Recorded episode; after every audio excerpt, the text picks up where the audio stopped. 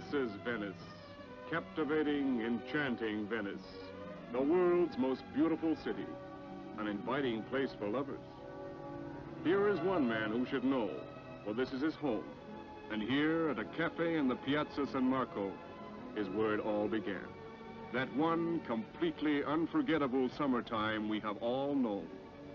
This was theirs, Jane's and his. And it started as casually as this.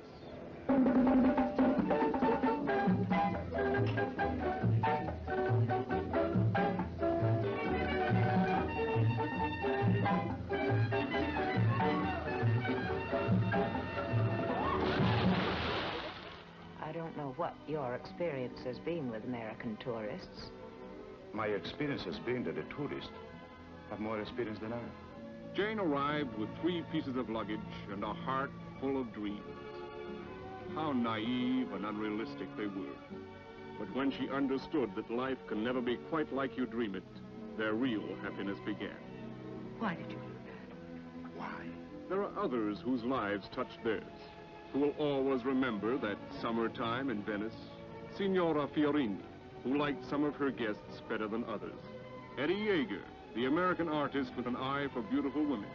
Among them, his wife, Phil. Little Mauro, who could worm the gold out of any tourist's tooth. Bosco lady? He made one mistake with Jane. He told her a lie. It almost ended their romance before it began. Perhaps it should have. But the lady was not so angry. You do that very well.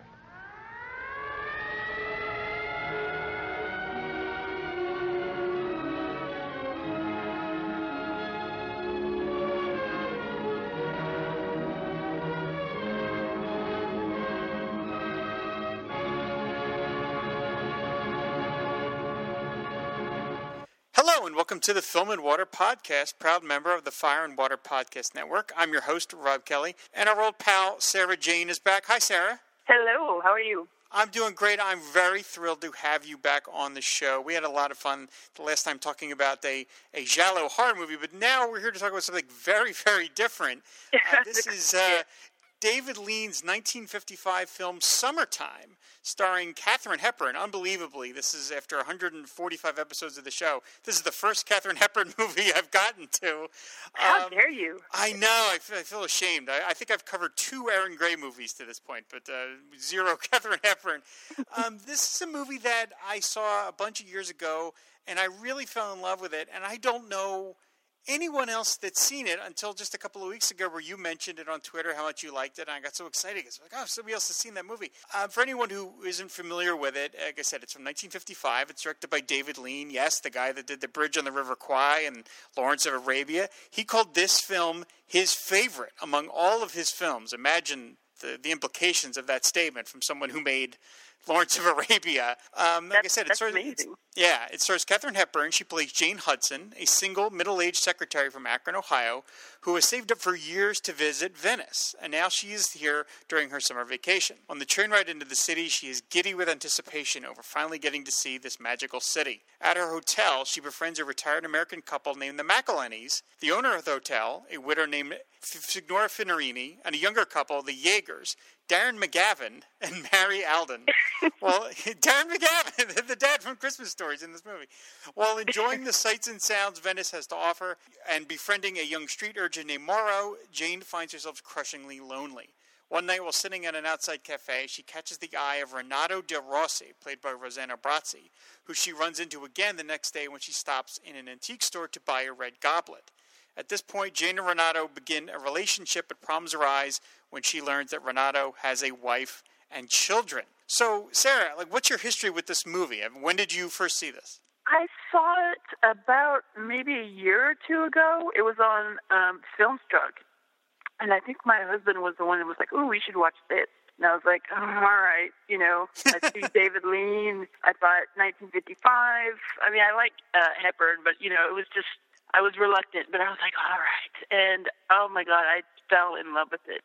I cried. It was just, it was so, just made me feel so good. And then um, I decided I wrote about it for um, my Overlooked and Underseen column because I thought more people need to see this. And then um, I just felt like watching it again um, a couple of weeks ago, which is when you saw me tweet about it again. Yeah, it is. You know, there there are so many movies that that you you know you like for different reasons. You like them for the plot. You like them for the characters. You like them for the action set pieces. You like them because they're scary.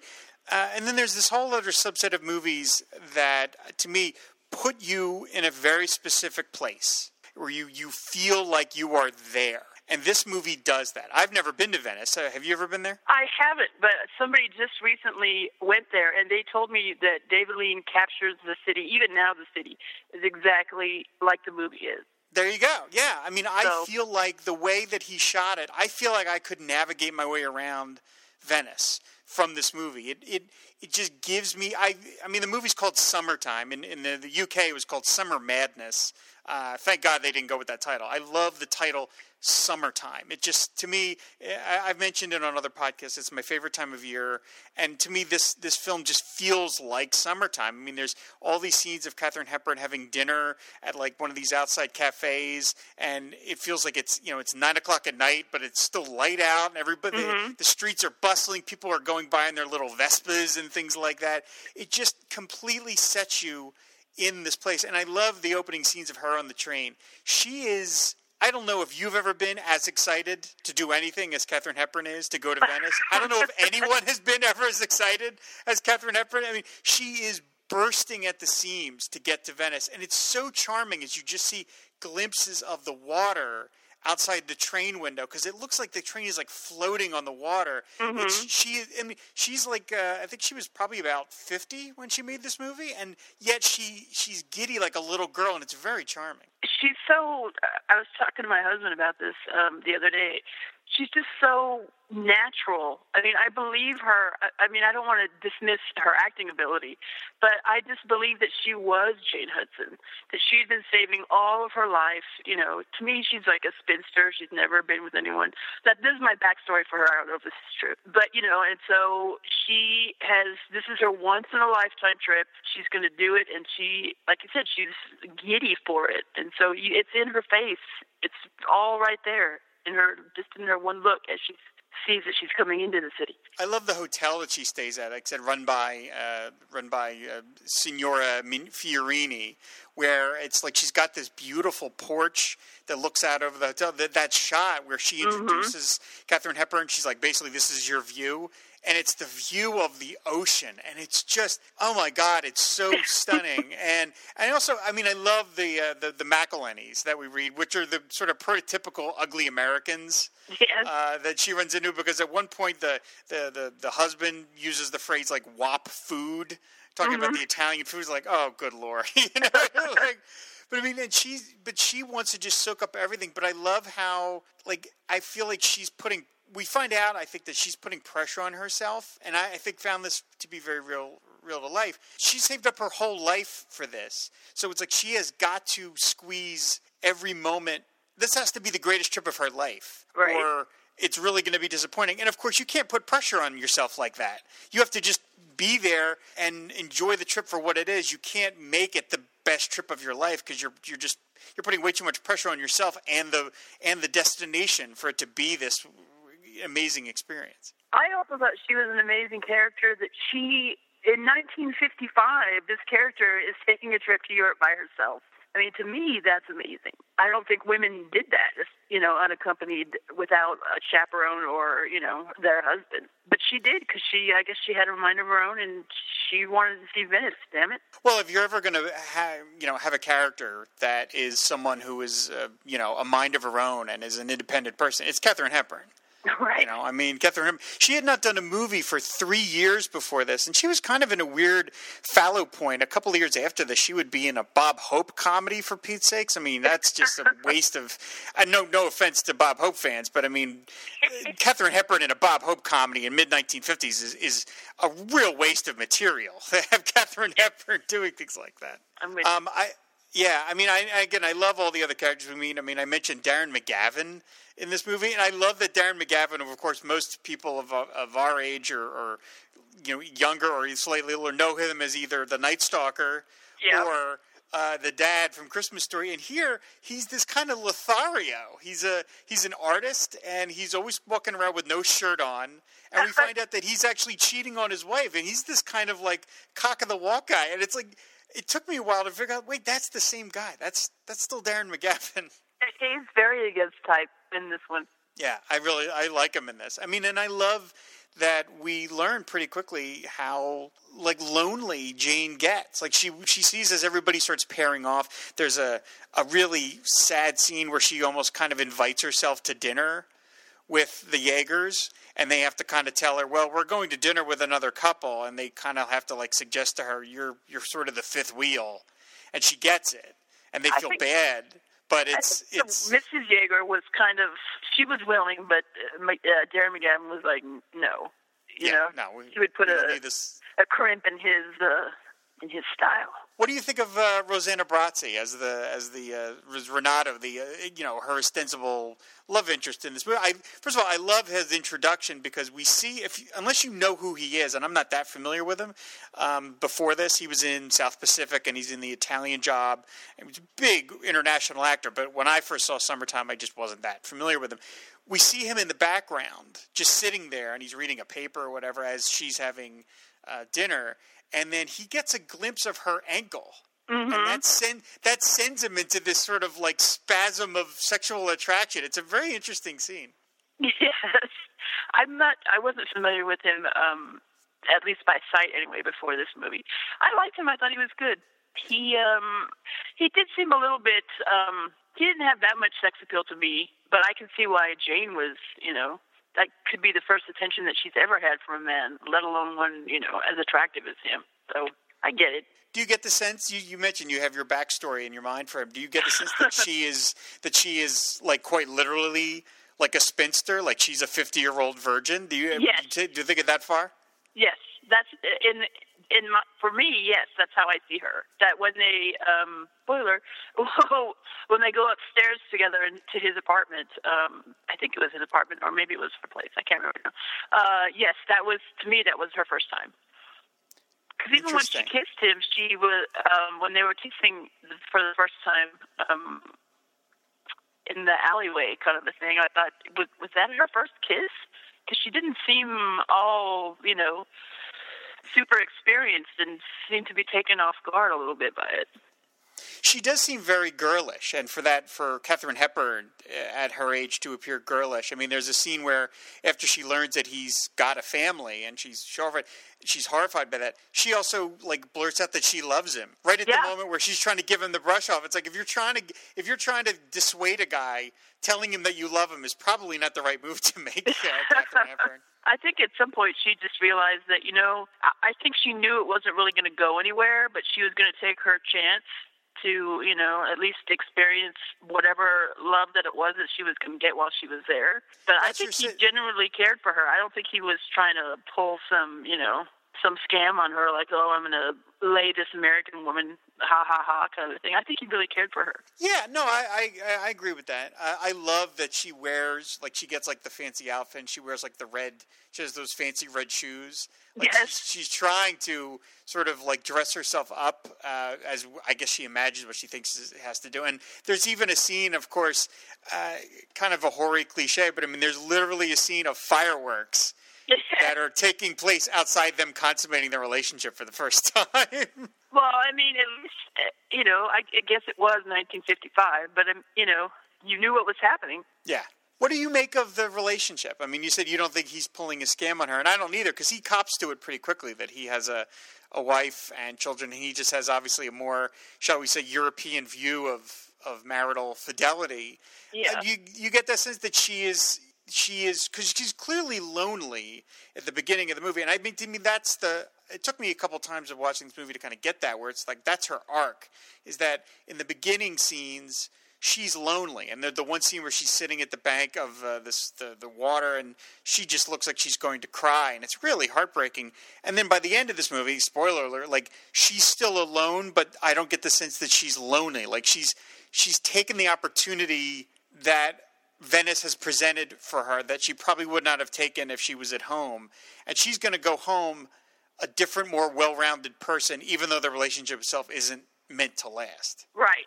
And I I like that she um I mean she was brave enough well, you know first she was brave enough to go on her own but she was brave enough to realize that the relationship was not really going to go anywhere and rather than just stay there and you know wait for however many months or years I don't know how long the relationship would have lasted she just wanted it to be perfect and it was and she you know to me it was brave decision of her to go home by herself you know she realized that she, like I said, she just wanted the perfect relationship, and she had it, and it wasn't going to get any better than that. So, you know, you may as well just leave. I don't think most women, or uh, not just women, but I'm not sure a lot of people would do that. He's got a line in this movie where he talks about uh, that that Americans don't kind of go for the gusto, and the phrase he uses is "go ahead and eat the ravioli," which apparently censors were not too happy about because they found that a little too explicit for you know for for for what obviously the the connotation is meant to be. I think it's very funny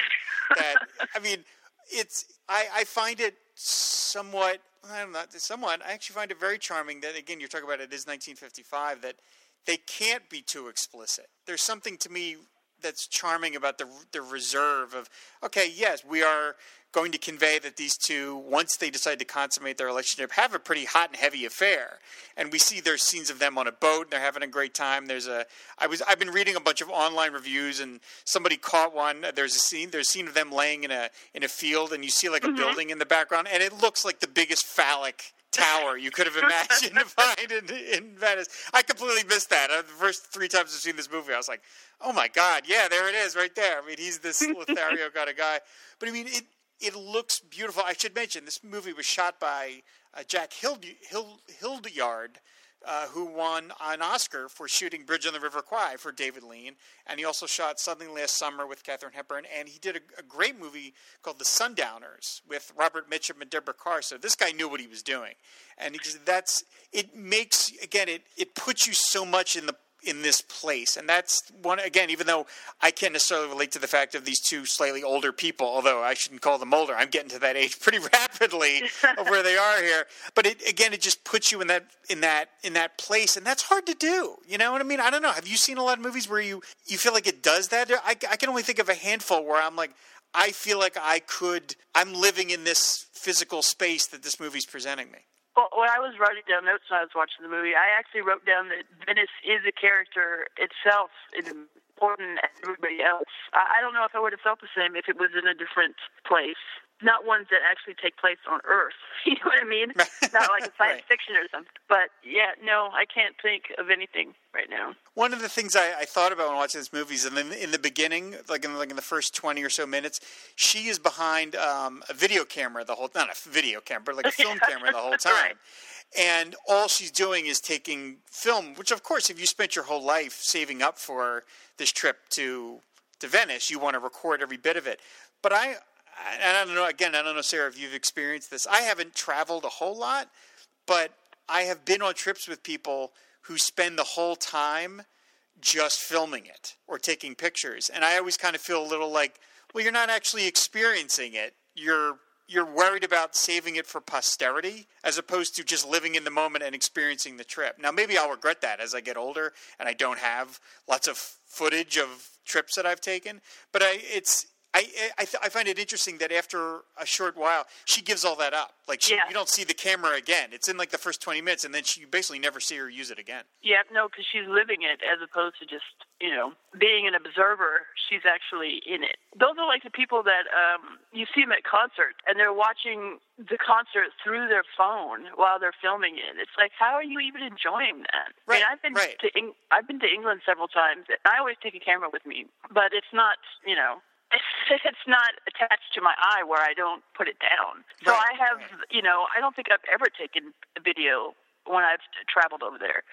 So, you know, I have tons of pictures of that time, and sometimes that's better because, you know, then it evokes the memory in my head as opposed to me just watching it, you know, mm-hmm. on a video. I should mention too. I, I, didn't, uh, I don't get into enough of this on, on my shows, and I feel like I should. Is the uh, the opening credits are a series of paintings Mm-hmm. uh, and of of this woman on adventure, and they're really beautiful. I don't know if I think they were done. They must have been done originally for the the movie, but they're really beautiful. I, I can't. I don't know enough about fine art to be able to tell you what kind of style they necessarily represent. They look a little Van Goghish to me in some sense, although I guess people that know art a lot better probably screaming it doesn't look anything like Van Gogh, you idiot. But uh, but they're really beautiful, and again, they set the tone uh, for this kind of blousy European adventure, which again, it, it's that's something that that Lean just was able to capture, and apparently he fell in love with this city. They were, um, I was doing again some, some reading about this, and that that when he when you know when this movie was being prepared, Venice didn't want him there. They didn't want a movie there because they thought it would ruin tourism. You know, because they were like, well, no, we want people to be out spending money, and we don't want to have a big film crew telling Mm-hmm. people they can't go here or can't go there. But apparently, they either they they spent some money uh, restoring some old buildings, like on the film's budget, to help uh, grease the path. Mm-hmm. And David Lean fell in love with this city, and he lived there the, for the rest of his life, at least part of the year. It just became Wow. his second home, which is again, that's got to be such an amazing thing. I remember reading something similar about um, Martin Balsam, the great character actor Martin Balsam, and apparently at some point in the early '50s, uh, he did a movie in Italy and fell in love with Italy so completely that he basically just moved there. And if you look at his if you look at his filmography, you'll see all these American films, and then there's like six Italian films all in a row. And you're like, okay, he just decided to stay there, and he's like, I might as well just make movies while I'm here. So Dave, Dave, David Lean, you know, I that you have to figure that's partly why he said that's one of his his personal favorite is that this became part of his life. You know, living over there in in in Venice. I mean, I can imagine it's kind of like if you shot a movie and you met, you know, your significant other. Of course, you're going to have a you know a special relationship with this movie because it gave you something to your own life, not just came up. You you didn't just come up with a great movie. right, right, right. Yeah. I wanted to say something else about um, the movie. The costumes in this movie were beautiful. They were not super over the top, but um, the Mrs. Jaeger's wardrobe was just beautiful. Every time I see it, I was like, "Oh man, I wish I looked like that so I could wear that outfit." Seriously, everything is looks great in this movie. But we haven't talked you- about the little boy yet. No, Her we haven't talked- relationship with him was so lovely. It was so sweet. At first, you know, she was annoyed by him because he was bothering her all the time. But uh, you know, that's what also made me think that you know she was a spinster and didn't. Although she worked at a school, she was a school secretary. You would have thought she would have come in contact with kids, but I, I don't know. It was just like it was almost like he became kind of her, you know, surrogate son while she was there. Yeah, right. We should. Yeah, we should mention Gaetano Autiero is the actor's name. He plays Mauro, this little barefoot kid who is constantly bumming, uh, you know, money off of her for different. Tri- and he and he escorts her around town. I Yeah. mean, he's a local. He's even bumming cigarettes off her. There's the great scene yeah. where he asks for cigarettes, and she's she's and he what, is, what does he say? I think he says it's for his mother or, Or his somebody. and dad, yes, or someone or his else. dad, and she's like, "Oh, come on!" And she's not buying that. And then we see him sitting there smoking the cigarette. Yeah, she He's so gave it to him. yeah, yeah, yeah. Yeah, those, all those scenes are really beautiful. I don't, I generally don't like small children in movies because Yeah, to me, that yeah, the movie becomes about small children. But but a, um, he serves a specific purpose. I mean, he's her literal her literal guide around the city, and also David Lean and the um, the screenwriters don't make him a cutesy kid. You know, they don't give him f- cute lines. He's very natural. He's a, Right. you know, you, he seems like a. I mean, he- I'm sure the kid really lived in that area. but Whether he was a professional actor before this, I don't know. But he seems very natural. He does. He's not mannered. He doesn't. He doesn't say. He doesn't say things that only an adult would say that a screenwriter makes a little kid say. He actually Right. sounds like a little kid, you know, who is certainly more sophisticated than little kids in probably around here. But and he's used to dealing with tourists. He's using to sort of he's got the patter down, and he I think he sort of pegs her as maybe an easy mark in the beginning. But then he, again, it really th- does he does think to like her. And there's of course the famous scene where she falls um, ass over tea kettle into the water as she's filming, and it's a great moment because it's all one shot as she's backing up, backing up, backing up, and she doesn't see that she's about to fall. And just as she starts to pivot off the edge, he grabs the camera out of her hand so the camera doesn't get ruined. It's a great. Yeah. I wonder how many takes it took to get that. It's it's a great shot. Yeah. I read about that uh, that she came down with uh, conjunctivitis after that scene, and it uh, bothered her the rest of her life because apparently the water in Venice is not always the most clean. And in fact, there's a shot early on we see of somebody dumping a bucket out of their window into the water, which is again, uh, I feel like David Lean is saying, you know, we're going to give you some of a realistic view of the city. It's not, it's, it's not, it's not uh, Disneyland here. It's a real place. No, right. My mom has uh, been to Venice, and she said uh, the canals really smell. So. Oof. How do people stand it? I don't understand. How can how can you stand to live there if it's that dirty all the time? I guess you just get used to it. I mean, I don't know if it is now. I don't think she hasn't been in like 20 years or so, but yeah, I guess you just get used to it. I guess so. What do you think of the the McElhenneys, the ugly Americans? They're, I, I always is it just to show that Jane is. Uh, in contrast, uh, a little more sophisticated and a little more you know, she's she's not your typical ugly American as opposed to those two. I mean, they seem nice enough, the wife especially, but they're just being every time we see them. All we're hearing about is Heather being rocketed from thing to thing. They even have a line about where we have an hour of free time and you're like, it's your vacation. How, how have you scheduled things that you only have an hour of free?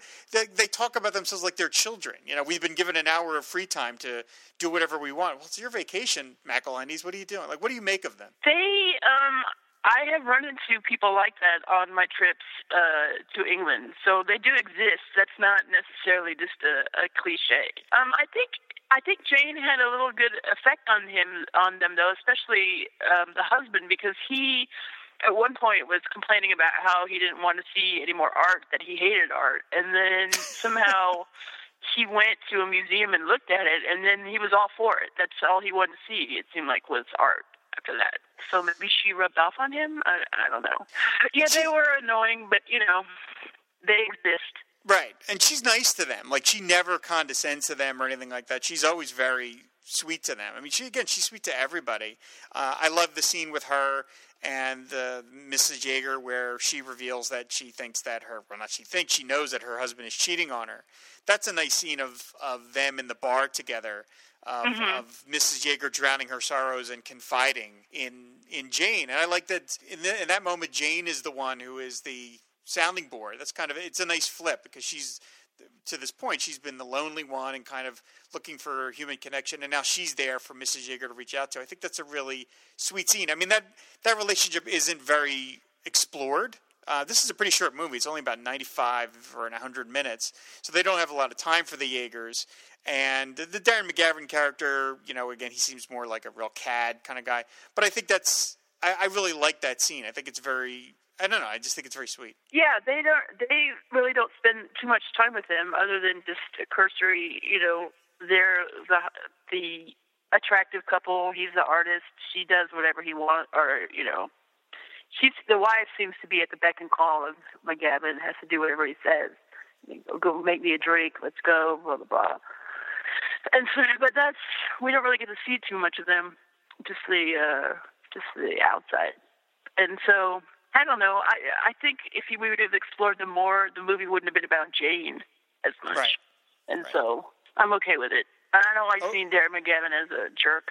No, no, I know the, the dad, the dad from Christmas Story, or the again Night Stalker. I don't want to, I don't want to see that. Yeah, it's uh, how, what it must have been like to be able to be an artist and have enough money to go live in Venice. you know, like what a life that's got to be. Like he, never, we never see him really doing much of anything. He's just, he's kind of lounging around and getting a tan. I'm like, what a life. You know, like give me, give me some of that. Just where you yeah. can live in this nice villa and just kind of hang out and just relax and have dinner every night. It's you know, it's like it's all, it's all good. Like, ugh, this feels like a science fiction film.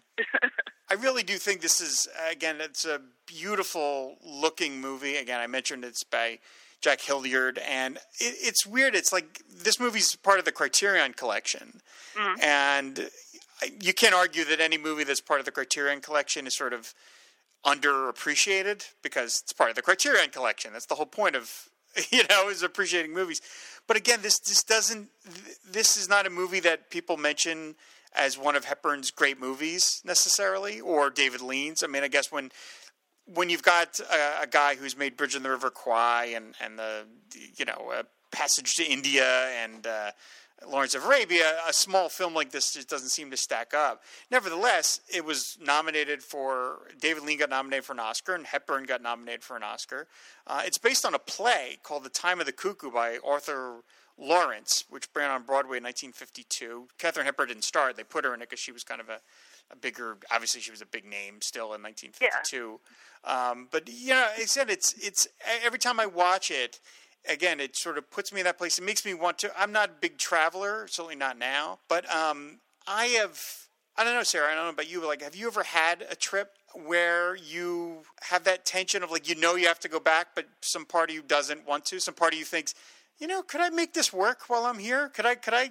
Just stay here where I am. Uh, every time I go to England, I feel that way. It's like, why do I have to go back? Yes. What parts? So what parts? Of, what parts of what parts of England have you been to? Uh, well, my mom is English, and so um, we have family there. So mainly the South. Um, I have an aunt uh, who lives in Hastings now, but I travel all over. I've, I've been up to Scotland, the North. Uh, my favorite place in England is in the North. Like York is my favorite city. It's just gorgeous up there. People are really friendly. It's it's beautiful. So yeah, I never want to come home. yeah, I've had a couple of times where I was. Well, I know I have to because my my life is back home and my job and my family. But it's like, boy, this is awfully this is awfully nice. You know, I mean, and, and that that's always the way it is because most of the time when you're taking a trip, you're not at a job. So you know, any place seems nicer when you're not working. Of course, you know you can just sort of lounge around and do what you want. I mean, the opening uh, that that scene where uh, Signora Fiorini opens those uh, those like folded doors mm-hmm. to the to the veranda, and it's beautiful. Sun, it's beautifully sunny out, and she's pouring the wine. She has the drink with with Jane, and again, the sun is shining. Everything just looks gorgeous. You're like, yeah, how could? And the the look on Hepburn's face is her. I mean, first she had, she had a great smile. She mm-hmm. had that, that giant mouth that was like the, half the size of her head.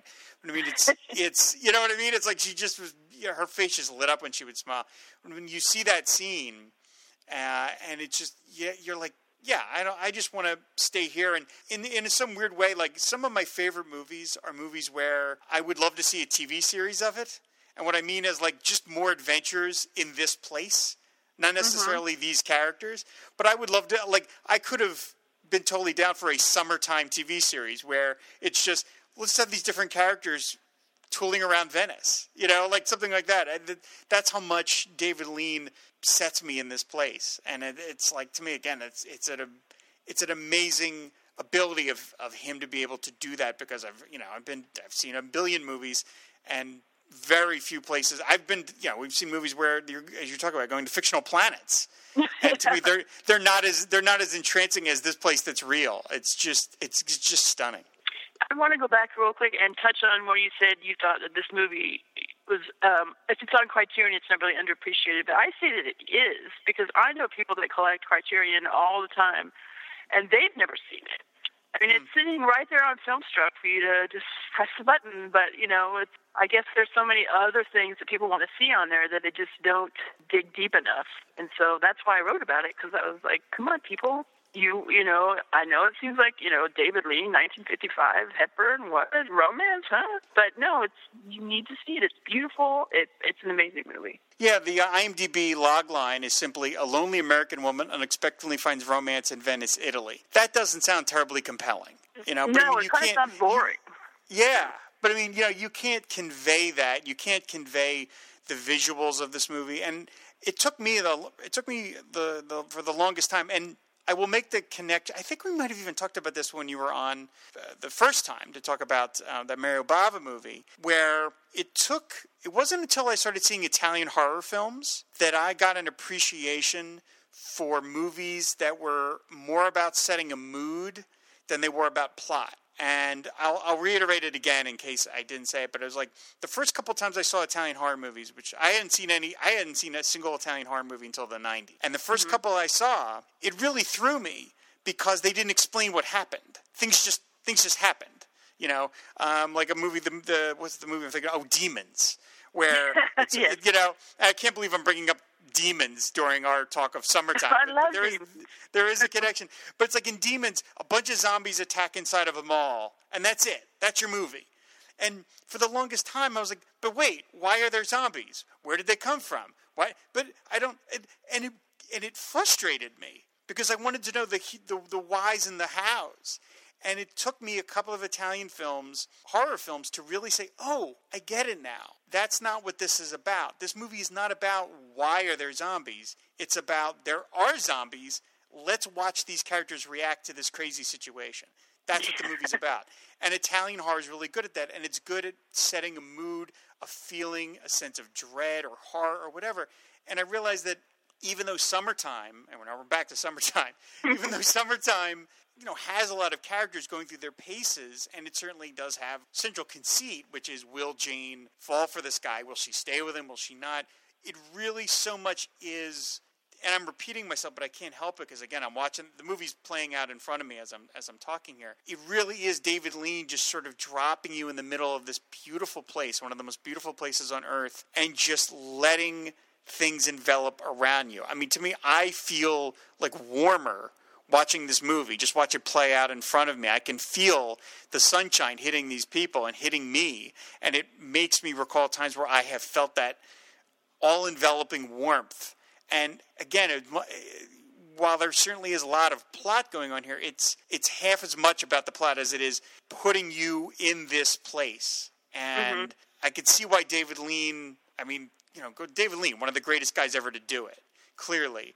But you see, we see why like he was so good at that. I mean, he was good at that at Bridge on the River Kwai, and he was good at that in Lawrence of Arabia. But this is so much simpler than all that, and I guess people can mistake that for like not as good or not as sophisticated because obviously Lawrence of Arabia is three hours and it's got all this historical stuff, and it's. Uh, but this is this is him in a in a smaller key, and it reminds me a bit of the Before series uh, the, the mm-hmm. Richard Linklater movies. And Before Sunrise is my all time favorite movie.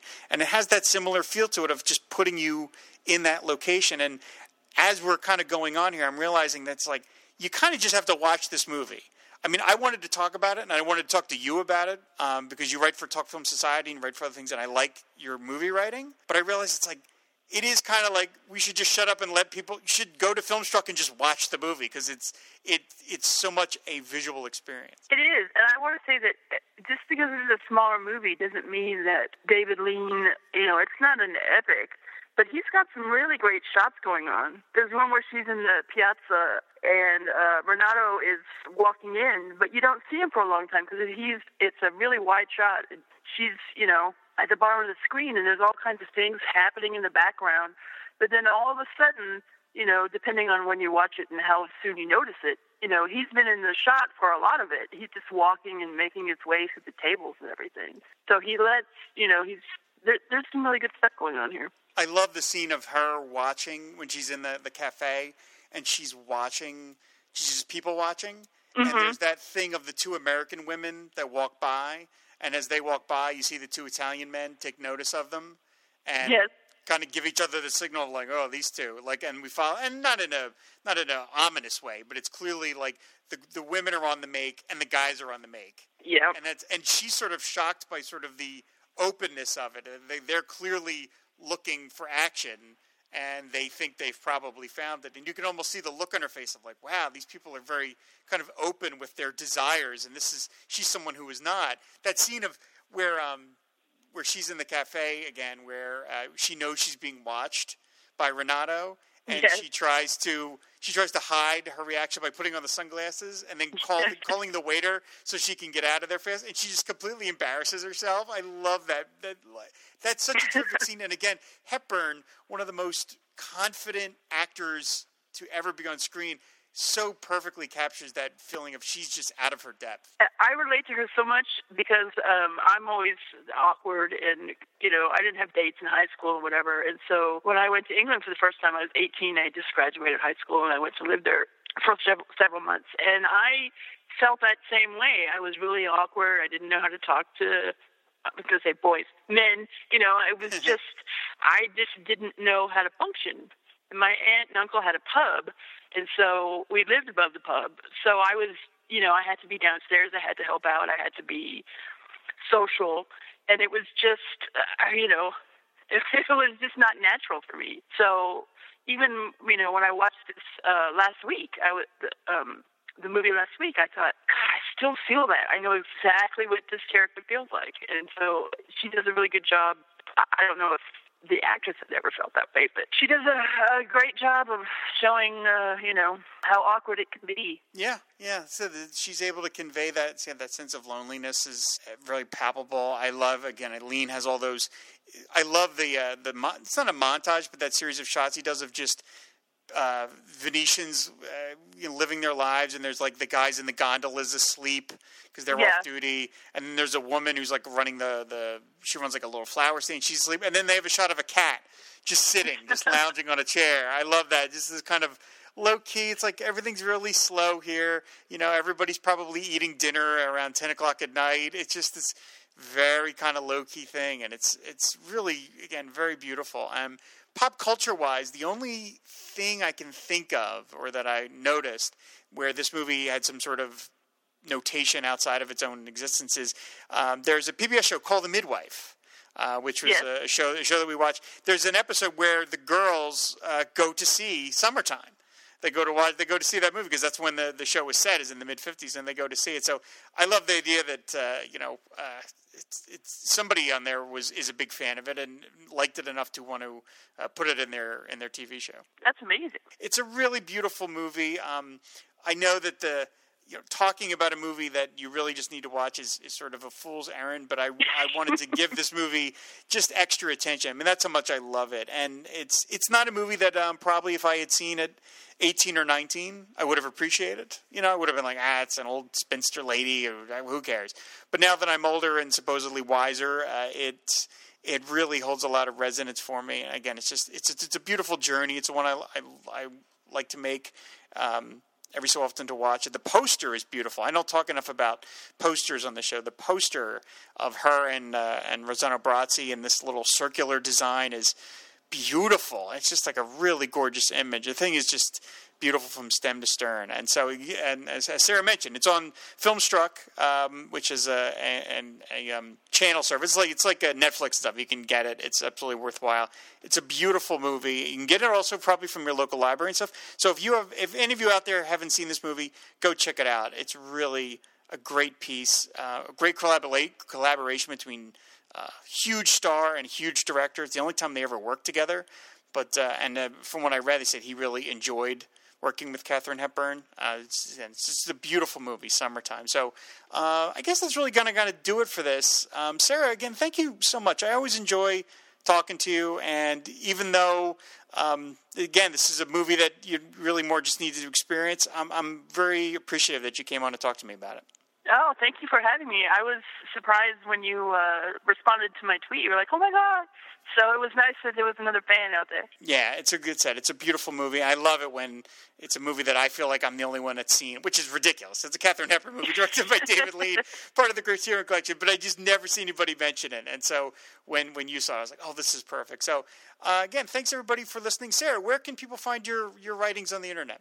Um, well, I have been on a hiatus lately. I'm sorry, everyone. Uh, I had to move to a new state, um, and yeah, my life has been topsy turvy. But my writing is still there on uh, TalkFilmSociety.com, and I will be getting back to that very, very soon. Very cool, and we'll have the link in the show notes. Do you still write stuff for Letterboxd? Um, I do occasionally, not um, so much now. I was concentrating on writing uh, for talk film, but occasionally I'll, if I, especially if a movie makes me uh, either angry or something that I really love, I might write something. But uh, I'm still there, not as uh, active as I usually am. Okay, gotcha. Um, of course, you can find back episodes of our show on the web on the uh, network site, which is fireandwaterpodcast.com, and we're always talking movies on Twitter, which is at uh, Film and Water Pod. So, thanks everybody for listening, and until next week, that's a wrap. Hey, excuse me? I beg your pardon? Hold on to this a sec, would you please? Yes, certainly. In a little closer, if you don't mind. Up a little higher. Thanks. Now, still. This is Venice we're coming into, isn't it? Yes, we'll be there in about two minutes now. This is the lagoon. Oh, boy. Gotta get a shot of this. Oh, golly. Fifth one of these I've used already. Haven't even got there yet. Oh, thanks a lot.